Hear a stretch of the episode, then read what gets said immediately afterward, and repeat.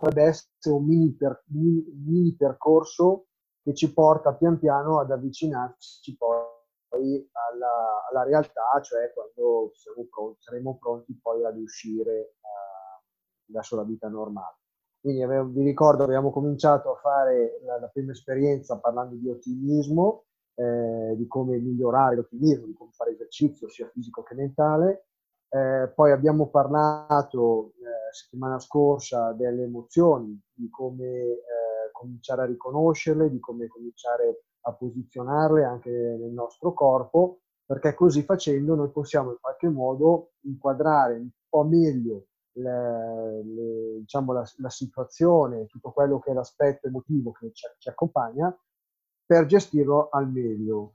Una delle cose che purtroppo è difficile da gestire è proprio la paura, quindi l'ansia, la paura, la preoccupazione in generale rispetto a quello che ci sta succedendo e anche alle paure in generale.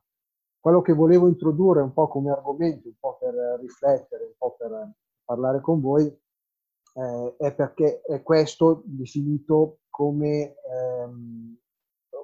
come indicazione a gestire al meglio le nostre paure, non tanto perché le paure devono essere considerate soltanto cattive, brutte, antipatiche, ma perché proprio perché fanno parte di noi dobbiamo imparare a riconoscerle e imparare anche a gestirle. Cominciando magari a definirle, innanzitutto possiamo definire le parti, le paure. La paura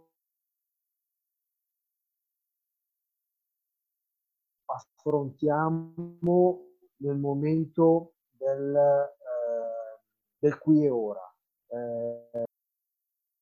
Vedo un messaggio, Matteo, mi senti bene? È venuto fuori un messaggio strano. Un po' gracchiante la tua voce.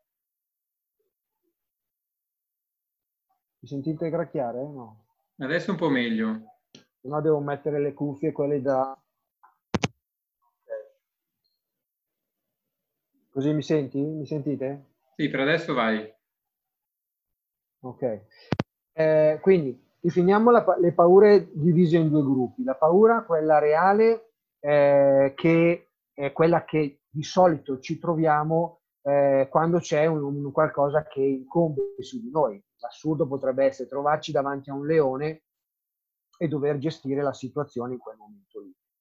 Quindi, la paura, quella proprio oggettiva, no? Che noi a cui dobbiamo confrontarci proprio nel momento del bisogno.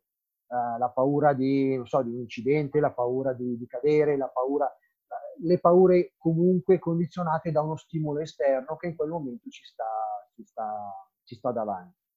E poi ci sono quelle invece, le paure, quelle che noi ci rappresentiamo, che sono quelle da un certo punto di vista un pochino più gestibili, ma sono quelle che ci logorano molto dentro.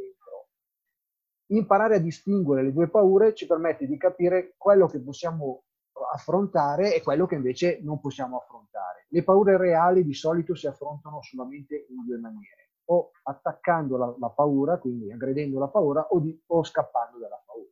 Quindi l'unica reazione che possiamo avere quando c'è una paura reale oggettiva è questa, o l'attacco o la paura. Perché questa è la parte del nostro cervello più antico che si attiva nel momento proprio del bisogno. Quelle che invece noi possiamo arginare, contenere, controllare sono le paure che noi creiamo attraverso la nostra mente. E queste sono quelle a cui noi dobbiamo in qualche modo fare un po' più riferimento, perché onestamente noi, il virus, per esempio, parliamo della paura del virus, non l'abbiamo davanti. Abbiamo davanti le persone che stanno male, abbiamo davanti le persone che in questo momento soffrono, abbiamo davanti la nostra immagine del virus, ma non c'è il virus a cui possiamo difenderci. Dobbiamo cercare semplicemente di rappresentarci il virus in un certo modo per poter contenere la nostra paura. Quindi dobbiamo fare un passaggio in più, cioè capire che la nostra mente costruisce la nostra paura e attraverso questa costruzione noi possiamo in qualche modo difenderci e contenerla. Cosa succede quando abbiamo paura? Allora, il nostro corpo cambia, il nostro corpo comincia a diventare più teso, più nervoso, cominciamo magari ad avere delle reazioni fisiche che purtroppo non possiamo controllare subito, ma possiamo farlo in maniera indiretta. Imparare già a distinguere che c'è una reazione nel nostro corpo ci permette di avere un maggiore controllo. Quindi, come l'esercizio che abbiamo fatto anche le altre volte, quindi del mantenere l'attenzione sul respiro, cercare in qualche modo di focalizzare l'attenzione sulle parti del corpo che in questo momento si stanno attivando, è già un buon modo per gestire la paura e per contenerla. Poi verso la fine vi dirò anche alcuni esercizi, alcuni diciamo, giochi che possiamo fare per contrastare, per vincere un po' la paura, sia per noi che per i bambini. Non so quanti di voi hanno figli o comunque sono a contatto con dei bambini, è importante fare in modo che anche loro gestiscano le paure. Magari prima imparando noi e poi insegnando loro come fare. Quindi l'idea potrebbe essere questa: imparare innanzitutto a riconoscere la sensazione che abbiamo nel nostro corpo e da lì poi cominciare a contrastarla, cioè a capire che la paura in quel momento non è una paura oggettiva, è una paura irrazionale, è una paura che ci stiamo costruendo. Perché se io sono a casa in questo momento e sono nella mia abitazione, nella mia sfera, diciamo, protettiva, è inutile che io abbia paura del virus in questo momento. Se non c'è nessuno che viene in casa mia, se non c'è persone che sono malate in casa mia, in questo momento è inutile avere paura. Però la nostra mente purtroppo ragiona come se ci fosse il nemico da combattere. E questo ci porta a uno stato emotivo di tensione, di preoccupazione, e non ci fa vivere bene la nostra vita in questo momento. Quindi impariamo a distinguere queste due paure, impariamo a classificarle come paure reali e paure in questo momento legate a un nostro pensiero, e questo ci dà già un quadro di realtà, di tranquillità maggiore.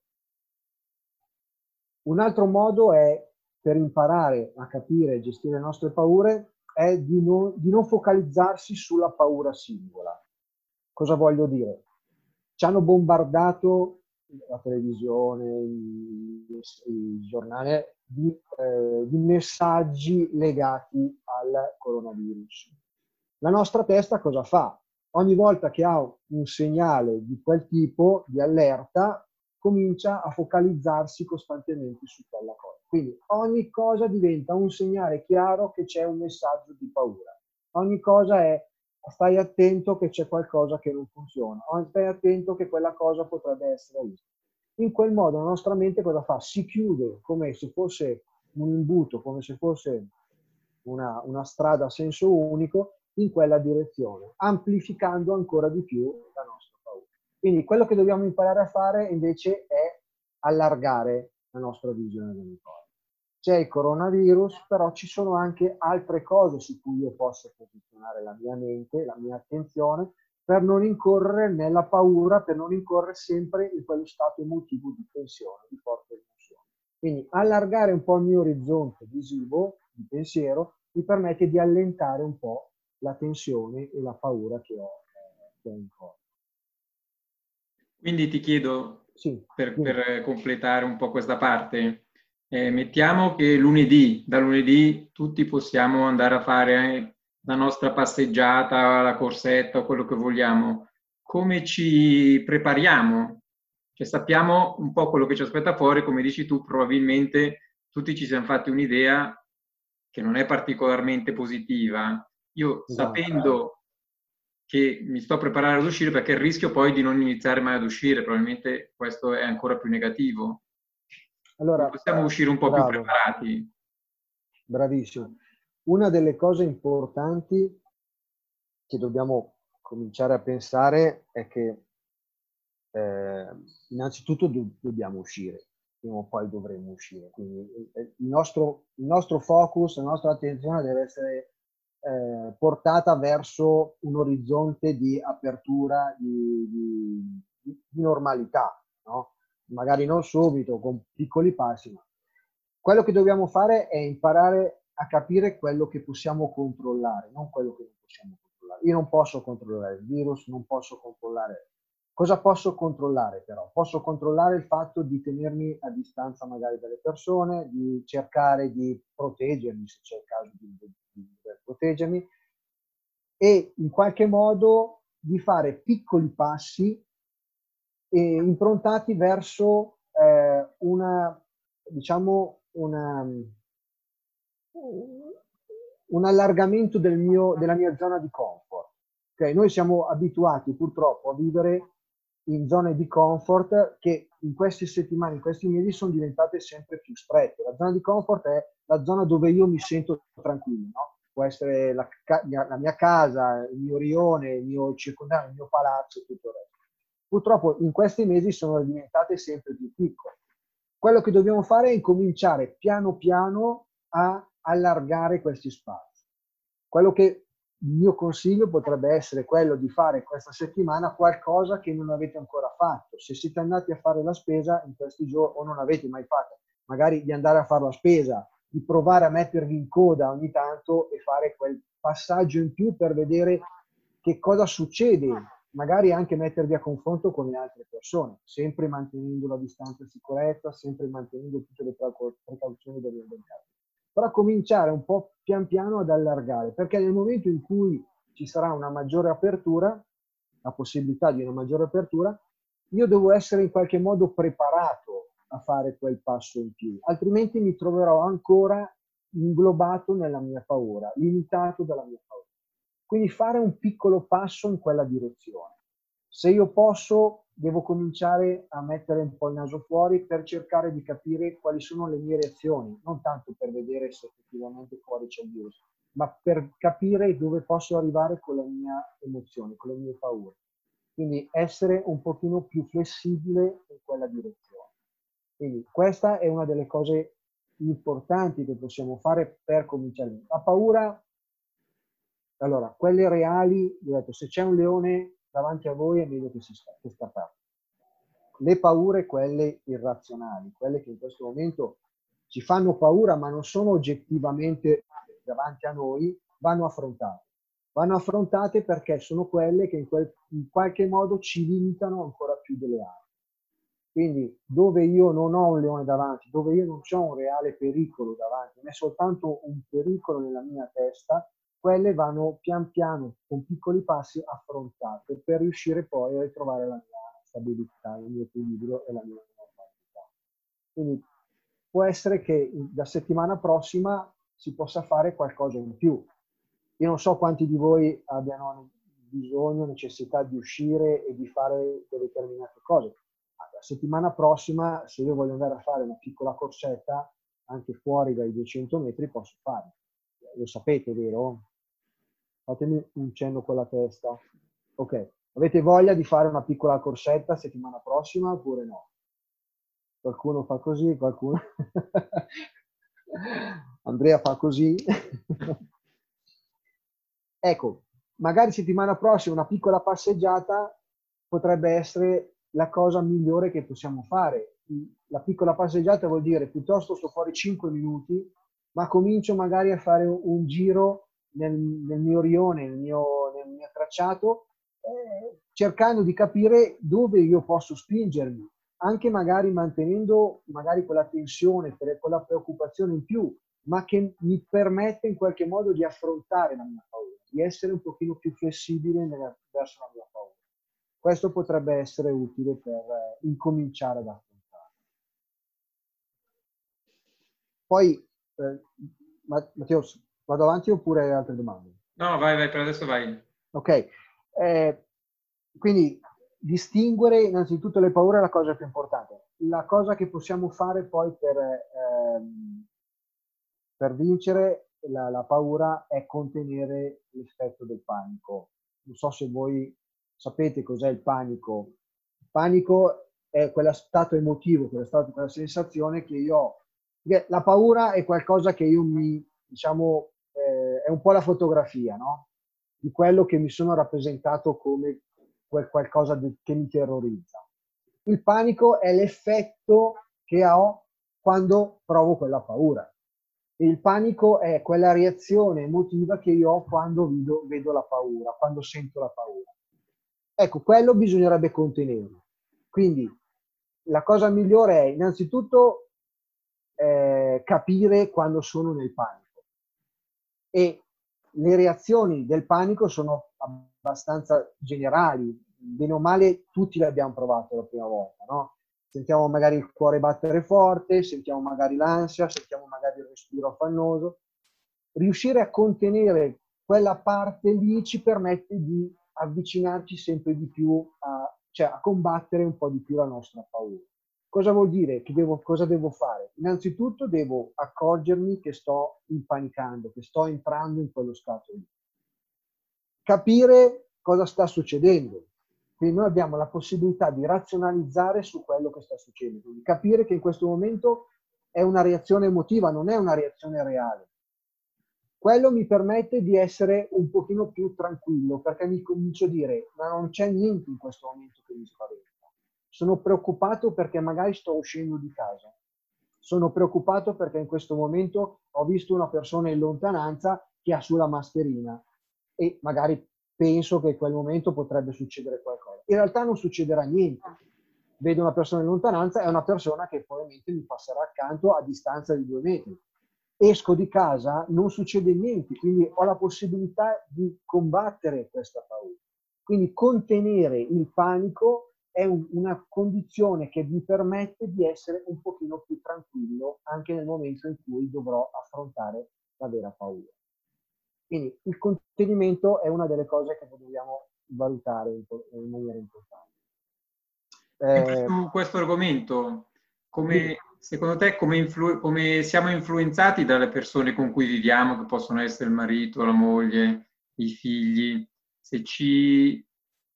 Come facciamo a non farci trascinare da qualcuno che è più impanicato di noi, o al contrario a non trascinare loro nel panico se noi siamo messi nella situazione peggiore? È giusto condividere o è meglio che ognuno se la risolva da solo? No, allora, è giusto condividere, è giusto parlarne. Ecco, un modo per... Allora, vi dico questo perché... Cioè, vi dico questo facendo una...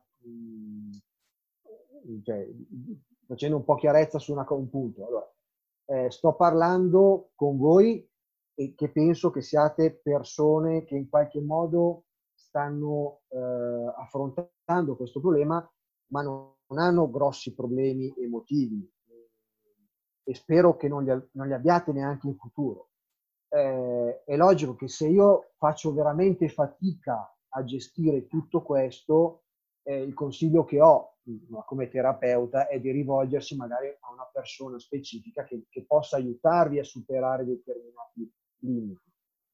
Nel nostro piccolo però noi possiamo affrontarlo parlando con mia moglie, con mio marito, con persone magari che ci stanno accanto, condividendo, scambiando queste informazioni con loro e mantenendo comunque una certa lucidità, una certa razionalità su quello che ci viene anche detto, perché in una famiglia ci può essere, giustamente come hai detto tu Matteo, il marito che magari è di una tranquillità enorme e la moglie magari che è in ansia per qualsiasi cosa. Diciamo che le due cose si contrastano. Nel momento in cui io scambio però informazione con il mio coniuge, con la mia compagna, con il mio compagno, dovrei mantenere una specie di osmosi, cioè un equilibrio maggiore.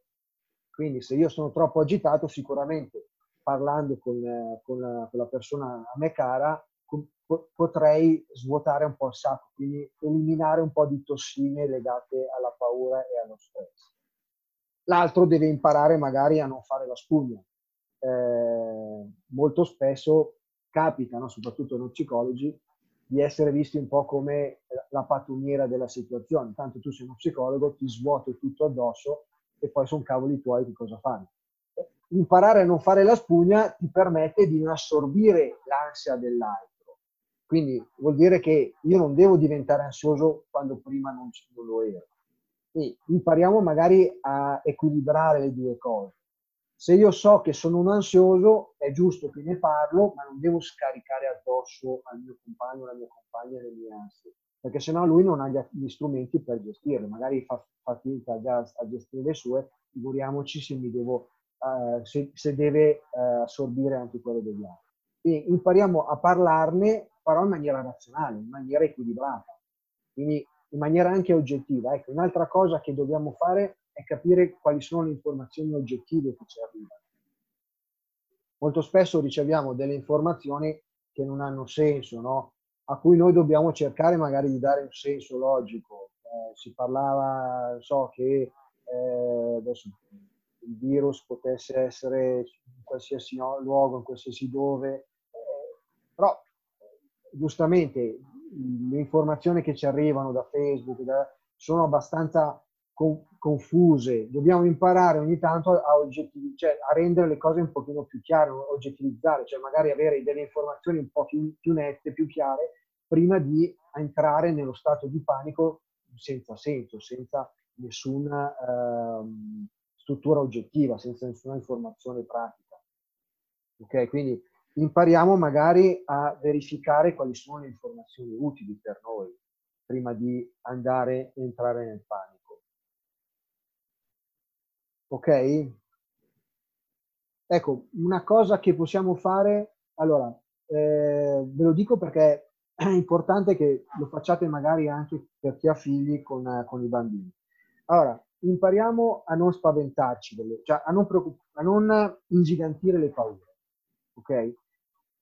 Per non ingigantire le paure dobbiamo innanzitutto renderle oggettive, queste paure. Una delle cose che possiamo fare con i nostri bambini o anche noi per gioco è quella, ad esempio, di disegnare la nostra paura più grande. Ok? E sembra una cosa banale, però quando noi mettiamo su carta o sul computer, quindi facciamo dei disegni anche su, e la rendiamo oggettiva, la paura prende una dimensione diversa. È come se io cominciassi finalmente a osservarla per plasmarla, quindi per avere una dimensione diversa della paura. Quindi se avete questa possibilità, provate a fargli disegnare qualsiasi paura, non è la paura del virus in sé che ci serve, qualsiasi paura a metterla su carta, in modo che noi possiamo prima di tutto osservarla, vederla e prenderla in mano. Io normalmente lo faccio attraverso la visualizzazione con i miei pazienti, invece di dirgli disegno nella paura, gliela faccio visualizzare, gliela faccio rappresentare mentalmente. Se voi pensate alla vostra paura qualsiasi, e non sto parlando semplicemente solamente del virus, ma se cominciate a dire, ok, io adesso me la focalizzo, me la immagino, come se fosse un oggetto, come se fosse un qualcosa che posso vedere, è un modo per prendere la distanza dalla mia paura, è un modo per osservarla senza l'impatto emotivo che ho di solito. E questo mi permette poi di plasmarla, di modificarla. Con i bambini, ad esempio, il disegno mi permette poi di fargli fare un'altra cosa. Se avete dei bambini, gliela fate disegnare, poi gliela fate tagliare in tanti pezzi, piccoli pezzi, grandi pezzi, qualsiasi pezzo loro vogliono fare. Gliela fate tagliare e gliela rifate incollare su un altro foglio, ma fatto in modo che loro possano prendere la loro paura, plasmarla in un modo che gli piace di più. Quindi se avevano disegnato il mostro, ok, il mostro grigio di un colore brutto che non gli piace, facendoglielo tagliare e ricostruire su un altro foglio in una forma che più gli piace, è un modo che hanno per gestire meglio quello stato d'animo, è un modo che hanno per costruire una loro paura in maniera diversa, è un modo che hanno per plasmare quello che è il loro stato d'animo. La stessa cosa la possiamo fare attraverso la visualizzazione.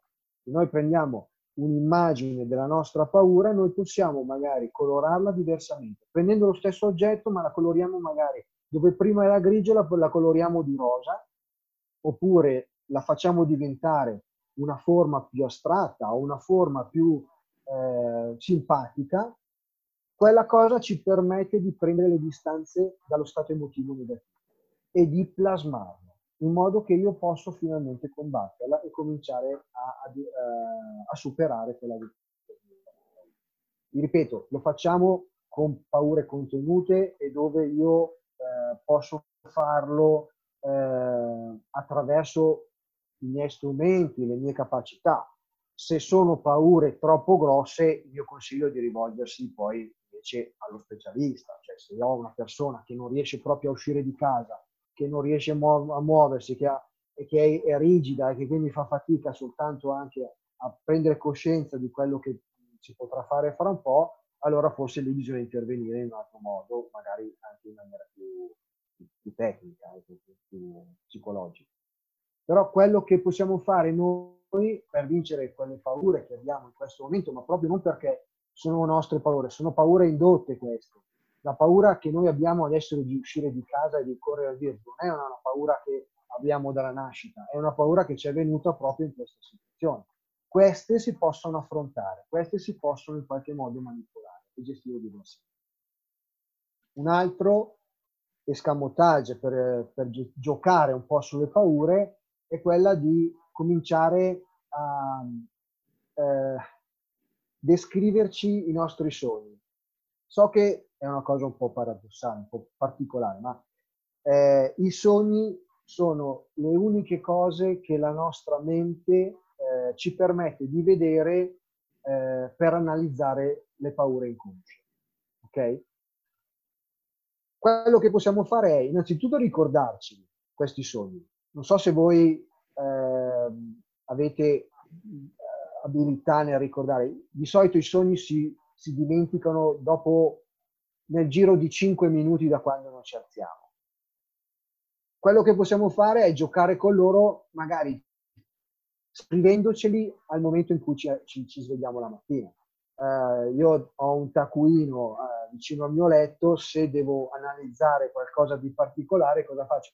La mattina, appena sveglio, se ho sognato, mi scrivo quelle 2 o 3 frasi che mi servono per ricordare il sogno, per dare un senso al sogno. Quelle cose ci permettono di analizzare meglio le nostre paure, ci permettono di confrontarci con quello che in questo momento il nostro inconscio, la nostra parte più inconscia, ci sta comunicando. E da lì giocare, magari divertirci, raccontare il mio sogno alla compagna, al mio compagno, in modo che lì ci posso anche giocare su, divertirci e scherzare su. Questo è un modo per gestire ancora meglio il nostro paura e confrontarci con loro. Ok? Vediamo se intanto qualcuno ha qualche domanda, qualcuno ha un cenno, qualche curiosità. Intanto che ci pensate me ne è venuta in mente una proprio su quello che hai detto. Perché secondo te, immagino di sì, sarà collegato in qualche modo, almeno a me in questo periodo capita di dormire peggio di altre volte, di altri periodi. Perché? E cosa si può fare per cercare di... A parte, se tu vai in farmacia adesso c'è melatonina da tutte le parti, però a parte questo... Allora, sì, è un po' la condizione... Tante persone mi dicono che hanno problemi di sonno, non di insonnia, perché magari riescono a dormire, ma di qualità poi del sonno, quindi si svegliano spesso e fanno fatica a riaddormentarsi, tutto il resto. Ahimè, purtroppo è perché la nostra mente, proprio perché non siamo nella nostra routine, nel nostro ambiente naturale, cioè ambiente nel senso di lavoro, movimento e tutto il resto, la nostra mente rimane attiva più spesso. Quindi invece che rilassarsi come faceva magari dopo una giornata di lavoro e quindi dire ok, basta, stop, continua a mantenersi viva, continua a mantenersi accesa, e questo condiziona purtroppo anche il sonno. È come se ci fosse una lampadina accesa in maniera perenne, no? Quindi è come se non riusciamo a spegnere quella lampadina lì. Allora, al di là della melatonina, che vabbè, io non l'ho mai usata e per fortuna io riesco a dormire abbastanza bene, ma perché ogni tanto mi faccio anch'io alcuni esercizi mentali che mi aiutano a dormire.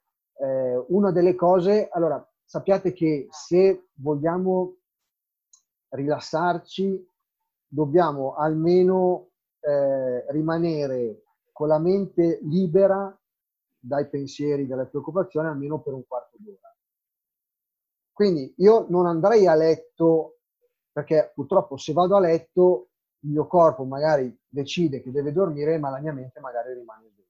Quindi andrei a letto proprio quando sento proprio il desiderio e non ce la faccio più a stare in piedi. Perché andare a letto vuol dire che io in quel momento in cui non riesco a dormire, il letto mi fa un po' da condizione negativa. Comincio a rimuginare su quello che non riesco a fare, comincio a pensare che non riesco a addormentarmi e via di seguito la mia mente comincia a rimanere. Quindi andiamo a letto magari proprio quando siamo stanchi. Se non riusciamo ad addormentarci subito, la miglior cosa è innanzitutto impegnare la nostra mente, ma non impegnandola pensando a cosa devo fare domani, a cosa è successo ieri e che cosa, ma facendo delle cose piacevoli, leggere un libro, ascoltare la musica, guardare un film, in modo che la mia mente per almeno un quarto d'ora non pensi a quello che sta succedendo, non pensi alle preoccupazioni, non pensi a qualsiasi cosa. Nel caso io piuttosto rimango sveglio. Nel caso rimango sul divano, chiacchiero con chi posso chiacchierare, guardo la televisione, mi metto a fare i cruciverba, mi metto a fare. In modo che la mia mente deve in qualche modo stare impegnata su altri aspetti, su altri limiti. Cioè devo stare in qualche modo impegnato per non arrivare a mettermi a letto proprio nel momento in cui sono ancora lì che rimugino e faccio fatica. Quindi, non possiamo avere il telecomando che ci spegne la mente, però possiamo in qualche modo indirizzarla a non pensare a alle preoccupazioni, spostando l'attenzione su qualcosa di più piacevole. Quindi per chi gli piace leggere il libro, per chi piace ascoltare la musica, per chi magari piace o al limite, ecco, fare esercizi fisici no, perché mantiene le endorfine in circolo e quindi diventa difficile poi riaddormentarsi subito. Quindi eviterei la stanchezza fisica, ma manterrei invece la stanchezza mentale per arrivare a ottenere un buon sonno. Ok, ho visto che Andrea aveva una domanda. Valeria, ho visto Valeria che c'è la mano alzata, e poi Andrea. Allora, partiamo da Valeria. Aspetta. Allora, sì. No, io era solamente un'osservazione, una cosa che ho fatto io, che ho osservato su di me, di una cosa che facevo nei giorni scorsi, un po' di tempo fa, che era guardare magari Porta a Porta, che finisce all'1, poi dopo andavo a letto. Mi accorgevo che sentendo tutte queste cose del virus, penso stiamo parlando del virus, mi caricavo, anche senza volere, di questi pensieri, chiamiamoli un po' negativi, cioè mi interessava l'informazione, ma nello stesso tempo sentivo che lavorava dentro anche una parte magari inconscia, ma capivo anche che era conscia, andavo a letto ed ero piuttosto agitata. E quindi ho detto, prima di andare a letto non le guardo più queste trasmissioni, tutt'al più alle 9, poi ci metto sopra un film o un giallo, quello che mi piace guardare, vado a letto e leggo i libri che mi piacciono e non mi è più successo, devo dire, esatto. Perché capisco che queste notizie poco prima di andare a letto comunque mi amplificano uno stato di insomma, un po' di malessere, ecco. Sì. Anche senza volerlo, ecco. Confermo. Ma perché in questi momenti la nostra mente purtroppo è un po' masochistica. Masochista vuol dire che insegua un po' il male, il farci male, no? Allora, siccome in questo momento ci stanno inculcando appunto che tutto, bisogna stare attento a tutto, che c'è la paura, che bisogna... La nostra mente insegue un po' queste tracce, queste indicazioni. Però se noi siamo in grado in qualche modo di reindirizzarla invece da un'altra parte, questo ci aiuta, perché dipende un po' anche da noi. Se noi siamo in grado in qualche modo di governare la nostra mente, non saremo governati dalle nostre emozioni. Quindi se impariamo a reindirizzare la nostra mente verso qualcosa di più piacevole, perlomeno per quanto riguarda il sonno, perché se non dormiamo bene ci svegliamo scusate il termine, più rimbambiti la mattina. Se ci svegliamo più rimbambiti la mattina non siamo lucidi e qualsiasi informazione, anche la più banale, che sia negativa, viene amplificata, quindi ci spaventiamo ancora di più, arrivando ancora alla sera più stanchi perché mentalmente noi abbiamo continuato a rimuginare su quella cosa. Quindi la miglior cosa è imparare a staccare dalla notte al giorno in modo che io posso recuperare le mie energie, soprattutto quelle mentali, ma anche quelle fisiche, per riorganizzare i miei pensieri, per essere un pochino più oggettivo, più pratico, più obiettivo, più lucido nell'affrontare poi le varie fasi. Quindi impariamo a riorganizzare il nostro pensiero soprattutto alla sera, quindi ripeto, basta un quarto d'ora, 20 minuti, ma dove io devo trovare sollievo, dove io devo fare qualcosa di veramente piacevole. Eviterei porta a porta, quelli Sky, TG, dove purtroppo, lo so, dove purtroppo le informazioni in questo periodo sono quelle. Parliamo di morti, parliamo di contagi, sì, basta, parliamo di malessere, che per l'amor del cielo sappiamo che ci sono, ma impariamo magari a contenerle, a mantenerle magari in uno spazio della nostra giornata dove noi siamo pronti a gestirle, non so, nella pausa al pranzo piuttosto che al primo pomeriggio, dove sì, io devo informarmi su quello che succede, ma riesco a limitare, a contenere queste cose. Cosicché arrivare alla sera, secondo me, con la mente più lucida, più libera, ci permette di goderci molto di più il sonno e la giornata anche. Ok, vediamo. Andrea? No, guarda, io sinceramente ho dormito male il primo periodo, ma perché avevo comunque diminuito gli allenamenti, quindi... In calzatura tu... No, io avevo davvero dimezzato le ore di allenamento, arrivavo sempre sfatto a dormire e praticamente adesso non dormivo più, quindi mi sono imposto di allenarmi di più a casa, quindi circuiti di forza eccetera eccetera per arrivare alla sera stanco per andare a letto a dormire, se no davvero io andavo a letto alle 11:30, mezzanotte, ma che era uno straccio perché comunque ritornavo a casa alle 10, 10:30. Adesso mi ritrovavo alla 1, alla 1:30 che non avevo sonno, quindi... Sì, esatto. Ecco, il problema è questo, che se noi poi cambiamo i nostri orari tra il ciclo notturno e il ciclo odierno del giorno, la nostra mente purtroppo arriva poi a abituarsi in maniera negativa, quindi adesso magari siamo abituati a dormire non dormire fino a mezzanotte, l'una, e il ciclo dopo è dura da cambiare, quindi dobbiamo, secondo me, rimparare un po' a riorganizzarci mentalmente e magari riposizionarci anche col nostro ciclo abituale. Quindi il motivo per cui io vi consiglio da lunedì magari di fare qualcosa, qualche attività in più, è perché quello in qualche modo vi riattiva anche nella giornata e poi vi porta anche a una maggiore stanchezza fisica, che vi porta poi comunque a riposare un pochino meno. Quindi riprenderci pian piano il nostro ciclo naturale è qualcosa che sicuramente migliora e migliorerà anche il nostro aspetto mentale e ci permette di essere più lucidi e più difesi nelle nostre paure. Perché adesso purtroppo ogni cosa ci potrebbe spaventare.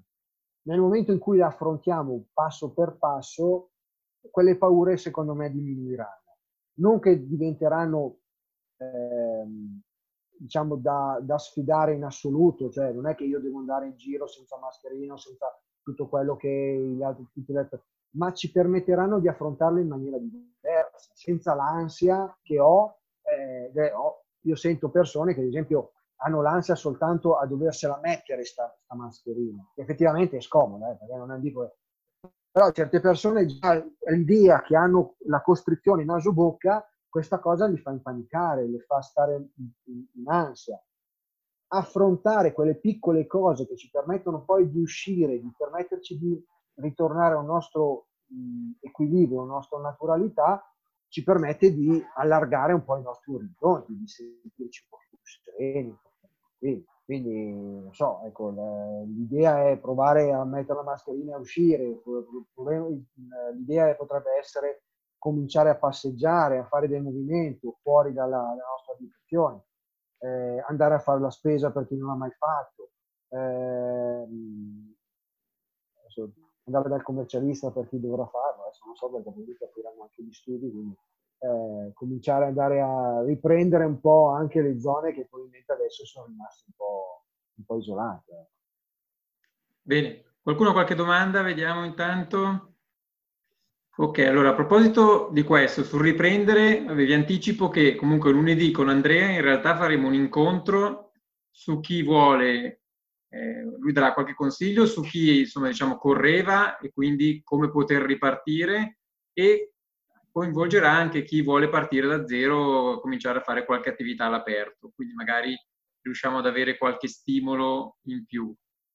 Intanto poi che Stefano pensa ai compiti, ai mitici compiti che vedràci per questa settimana, io lo ringrazio e come sempre vi lascio i suoi contatti, perché veramente senza problemi lui si rende disponibile. Qua trovate la sua mail, che bella foto, la foto di repertorio, sua mail e il suo telefono. Lui appunto si gratuitamente una prima chiacchierata con chi lo desidera la fa senza problemi. Vai con i compiti a questo punto. Allora, il compito è quello che un po' vi ho già detto. Quello che mi piacerebbe, cioè, è questo. Se chi vuole e chi vuole avere un confronto anche con me senza nessun impegno, cioè, in maniera gratuita, ma anche semplicemente come scambio di o se volete mandarmi i disegni di qualche bambino o di qualche adolescente, non è per forza legato al... Scusate che vi ho perso un po'. Voi mi sentite, vero? Sempre, sì? Sì, sì. Vedo soltanto te. Comunque, sono inquadrato. Mi piacerebbe avere un modo per scambiare un po' le vostre emozioni, cioè o mi fate la foto del disegno delle vostre paure o delle paure dei vostri bambini e magari o via chat o via telefono magari scambiamo qualche indicazione, oppure mi scrivete sempre sulla mia email quale potrebbe essere la vostra paura, ma rappresentata in maniera fantasiosa. Quindi se avete la paura del buio, dovrebbe essere legata magari a qualcosa che rappresenta la paura del buio, non so, una casa tutta scura, piuttosto che la paura di rimanere rinchiusi dentro, piuttosto che la figura di una bambina o di un bambino che in questo momento stanno tremando. Cioè rendere tutto in maniera oggettivo e con la fantasia, perché quello ci permette di contrastare le nostre paure, ma dobbiamo renderle oggettive, dobbiamo renderle visibili davanti a noi. Quindi chi vuole come compito, ma come compito diciamo senza nessun impegno, può mandarmi queste rappresentazioni e eventualmente possiamo fare due chiacchiere per capire anche cosa rappresentano e eventualmente anche come interpretare. Ecco, quindi vi lascio più che altro dei compiti legati all'oggetto, ricordandovi sempre che quello che abbiamo fatto le prime sedute, cioè la routine, la morning routine, e quella che abbiamo fatto settimana scorsa, che è legato alla localizzazione delle nostre emozioni, sono sempre utili anche per contrastare le paure che adesso stiamo analizzando. Quindi ogni cosa è qualcosa di collegato. Ok? Matteo. Vai. Matteo. Vai pure. Ci vediamo mercoledì con Stefano? Dovremmo, seguiteci, non abbiamo ancora organizzato in realtà per settimana prossima e poi ci mettiamo d'accordo, seguiteci. Okay, sì, anche perché stavamo pensando, però non so se, perché poi noi ogni tanto creiamo delle cose un po' strane, con Giulia e con Micaela di fare una cosa anche un po' diversa, magari con legata con la parte meditativa di Micaela, con la mia parte psicologica e con Giulia che faceva un po' da me. Quindi stiamo costruendo, poi ve lo faremo sapere, perché per noi è simpatico, ma dobbiamo in qualche modo anche organizzare questa cosa. Intanto l'appuntamento è lunedì alle 6:30 con Andrea. Guarda che già sorride, quindi non vede l'ora di dare compiti più duri lui a tutti. Buona serata. Ciao Carla. Ciao. Ciao a tutti. Ciao. Ciao.